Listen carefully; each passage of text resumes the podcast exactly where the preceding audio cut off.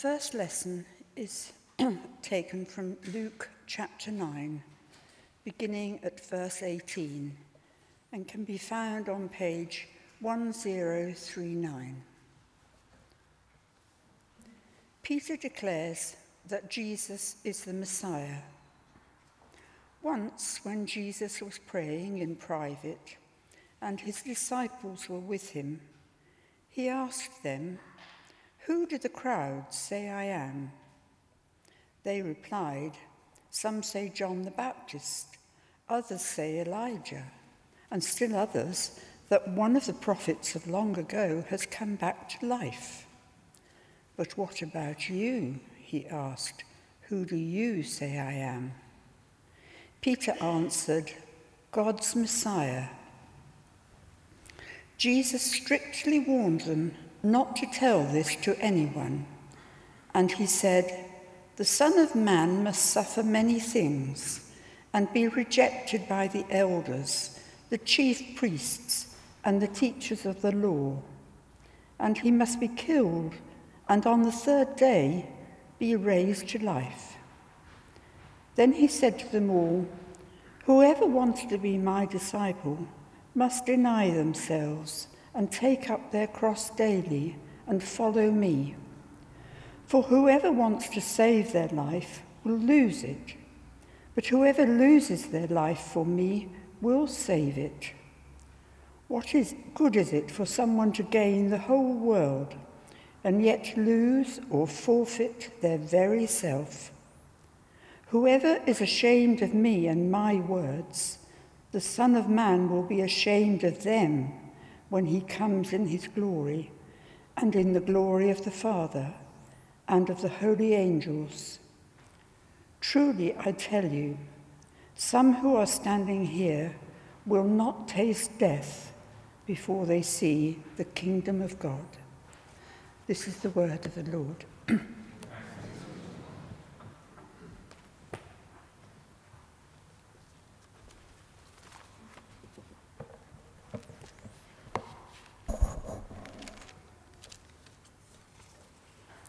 second reading is taken from Isaiah chapter 53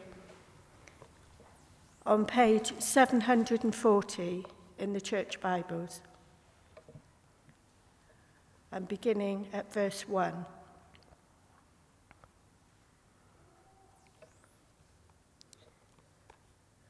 Who has believed our message, and to whom has the arm of the Lord been revealed? He grew up before him like a tender shoot and like a root out of dry land. He had no beauty or majesty to attract us to him, nothing in his appearance that we should desire him. He was despised and rejected by mankind, a man of suffering and familiar with pain. Like one from whom people hide their faces, he was despised, and we held him in low esteem. Surely he took up our pain and bore our suffering, yet we considered him punished by God, stricken by him and afflicted. But he was pierced for our transgressions. He was crushed for our iniquities. The punishment that brought us peace was on him, and by his wounds we are healed. We all, like sheep, have gone astray. Each of us has turned to our own way, and the Lord has laid on him the iniquity of us all. This is the word of the Lord. Thanks be to God.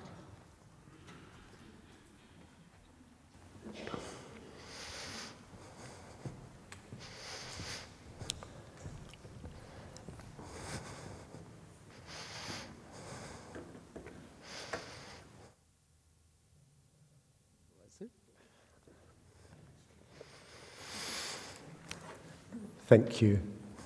So, as we come together to reflect on God's word that we've just read together, let's pray. Heavenly Father, we pray that your written word of Scripture may now and always be our rule, your Holy Spirit our teacher, and your greater glory our supreme concern, through Jesus Christ our Lord. Amen. A keen young reporter attended the funeral of Nelson Rockefeller, at that time the richest man in America. The reporter was hoping for a story that would make a splash and also, he hoped, make his name.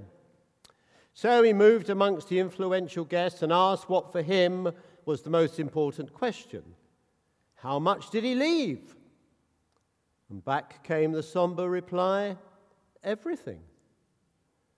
If that sounds familiar, it's because I told this story a few weeks ago as an illustration when we were thinking about Jesus' story of the rich fool. The man so obsessed by the importance of his possessions that he gave no thought to God, or for that matter, anybody else. But having settled himself to a life of selfish luxury, he died leaving all that he'd accumulated behind. And it wasn't just possessions that he left behind, he had also left memories. Although I doubt too many people would have thought about him with great affection. And memories are, I believe, very important. And on this Remembrance Sunday, memories are at the very heart of our service.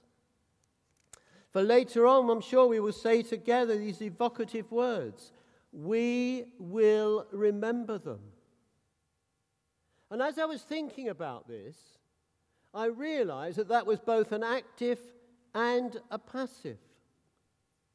For as we think about the sacrifice of those who've given their lives to protect our freedoms, especially if they are people who are known to us, we will remember with great gratitude and admiration. But this will remain a passive act unless we determine to ensure the active continuation of what they achieved on our behalf. And what I came to think of is this dual act of remembering is, I believe, at the very heart of our readings this morning as we continue our studies together in Luke's Gospel. So, as we set the scene for that incident that Luke was writing about, we see that Jesus and the disciples wanted to leave all the crowds behind, to have some time together and to recharge their batteries. So they left the area of Galilee where Jesus had been administering and set off towards Mount Hermon with its snow capped peaks. And this was in the region of Caesarea Philippi, as Matthew and Mark tell us. And I shall be drawing from their accounts as well as those of Luke. And after several hours walking in the hot sun, they stopped by a stream and drank from the water which was still ice cold from the mountain streams. I know I've been there, and I expect many of you have as well. The water is the most delicious you could imagine. And they settled down for a picnic. And after lunch, Jesus wandered off a little way from the others to find a quiet place where he could pray. And when he came back, he had a question to ask the disciples. And the question was this who do people say that I am? He asked. In other words, what's the word on the street amongst the crowds of people who are continually following him? And the disciples, by this point, have been with Jesus for about two years. So they had plenty of time to think about the question, to talk among themselves, and to listen to what people were saying as they mixed regularly with the crowds who wanted to be near to Jesus. And from their answer, there seems to have been a growing consensus that he was one of the prophets. For all the individuals named come into this category. And earlier on in Luke chapter 9, we see Herod ask a similar question and get very similar answers. John the Baptist is mentioned. So too is Elijah, the prophet who didn't die, but was taken up to heaven in a chariot of fire. For many people, this was an expectation that he would return in the messianic age. And still others thought he might be one of the great Old Testament prophets, say, someone like Jeremiah. He, like Jesus, was a prophet of judgment, declaring God's impending destruction of his own nation, and therefore opposed and persecuted by its leaders. For as we see, people at that time, as now, had a view about Jesus. And these answers were pretty much what he was expecting. But of course, this was a preamble to what he was really after, for he needed to prepare the way for a much more important question, and one that echoes down the years from that point onwards. But what about you? He asked. Who do you say that I am? And in the original, there is great emphasis on the you. Who do you say that I am? And not surprisingly, no one said anything.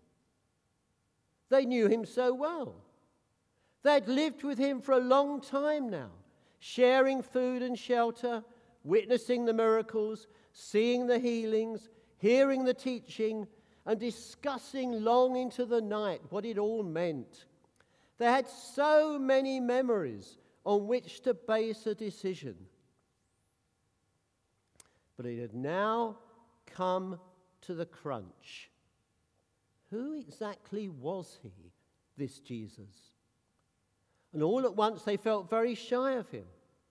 And no one wanted to be the first to speak except Peter. Peter would always be ready to plunge in, and he acted as the disciples' spokesman. And he said what the others were almost certainly thinking. You, he said, you are the Christ. The words tumbling over themselves in his excitement. The Son of the living God. And even as Peter said it, he knew that this was true. This Jesus, whom they knew so well, was the Son of God come down to live as a man among them. And this was a great moment for Peter, and one he would always remember, and not least for what happened next. For this is a crucial moment in the gospel story. From now on, the emphasis would be very different by his words and his actions up to this point, Jesus had enabled the disciples to build up a picture of who he was, to build on the memories of the previous two years. And now that the penny had dropped and they had publicly acknowledged who they believed him to be, Jesus begins to tell them the nature of his mission and the implications for them. And there'll also be a geographical switch away from Galilee in the north, where most of Jesus' public ministry took place, towards Jerusalem and what would wait for him there. And to help them in their understanding, Jesus refers to himself as the Son of Man, which was his most common title for himself and is never used by anyone else and it occurs 81 times in the Gospels. And he's referring back to Daniel chapter 7, verses 13 and 14, where the Son of Man is pictured as a heavenly figure who in the end times is entrusted by God with authority, glory, and sovereign power. And Jesus here identifies himself as the Son of Man the Messiah who must suffer at the hands of the rulers and authorities. He must be rejected, killed, and on the third day to rise again. And as Matthew and Mark tell us, this was altogether too much for Peter. Having acknowledged Jesus as the Messiah, this was what he was not expecting to hear. So he took Jesus to one side and he began to rebuke him. Suffering and rejection had no place in Peter's idea of who the Messiah was. He anticipated some great earthly victory and glory. And he was also certainly not expecting Jesus' reaction to him either. Words which would sear into him and eventually be recalled after the events of Easter. Get behind me, Satan. You do not have in mind the thing of God, but the things of men. Peter's attempt to dissuade Jesus from going to the cross held the same temptation Satan gave at the outset of Jesus' ministry, which explains his reaction and his severe rebuke. Peter and the others still had an awful lot to learn, and Jesus begins to spell out the implications of his words. For as Jesus identifies himself as the Son of Man, he fills it with fresh meaning along the lines of the suffering servant we read about together in Isaiah 53. He was despised and rejected by men. He was pierced for our transgressions. He was crushed for our iniquities. And the Lord has laid on him the iniquity of us all. By this time, Peter and the other disciples must have been reeling as they tried to take in the enormity of what it was that Jesus was saying. They needed to completely change their view of Messiahship and their view of Him. The enormous paradigm shift this required would only really begin a year later, after the resurrection, and probably not until Pentecost, when filled with the Holy Spirit, that this at long last made sense. But Jesus hadn't finished as he switches the focus away from himself and onto them and all of those who would follow him. As he says, Whoever wants to be my disciple must deny themselves and take up their cross daily and follow me. And Jesus here is not using cross bearing to describe the human condition of carrying some burden through life. I'm sure we've all heard these words used out of context, often referring to trivial problems. Well, we all have our crosses to bear. It was much more comprehensive than that. And the people Jesus was speaking to would have known exactly what he meant. Under the Roman occupation, crucifixion was a common form of execution. And the sight of men on a cross was part of everyday life, as hundreds had been killed in this way in the Galilean region, as the Romans ruthlessly and cruelly dealt with any form of dissent and opposition to their rule. And Jesus is helping us see that if we identify with him, then we must be prepared to share in the fate that he outlined for himself. This sort of discipleship, to deny yourself and take up your cross, is not the result of an easy compliance, but of a deliberate and irrevocable choice. For cross bearing as a follower of Jesus means nothing less than giving our whole life over to following Him. And if these words about taking up the cross came as a shock to them, so too does the follow up. For as he would experience resurrection, so shall we if we give our lives wholeheartedly to following him. For as he says, whoever wants to save their life will lose it. Think of the rich fool. But whoever loses their life for me will save it. What good is it for someone to gain the whole world and yet lose or forfeit their very self? And herein lies the great paradox of the Christian life. If we clutch our lives wholly to ourselves, protecting it against all others, asserting our rights, needs, and privileges, we will lose it. For this isn't how life is meant to be. If, however, we acknowledge that life is not ours by right, that all is privilege and a gracious gift from God, and is to be lived in the love that the gospel reveals, self giving love, then you possess it completely.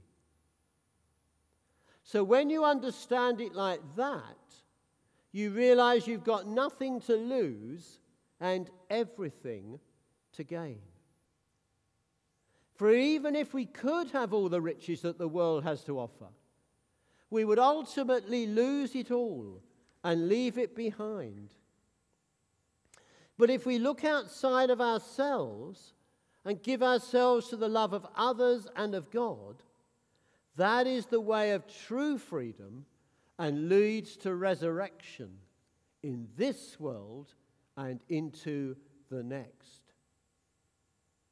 Jesus here is facing all those who would follow him with a fundamental choice is our allegiance to him or to the world. This time in Caesarea Philippi was a watershed moment in the lives of those first disciples. One I'm sure that they will continue to remember. For now that they had acknowledged who Jesus really was, the journey to Calvary could now begin. But this wasn't just something for their memory bank, it called from them a response and a need for action.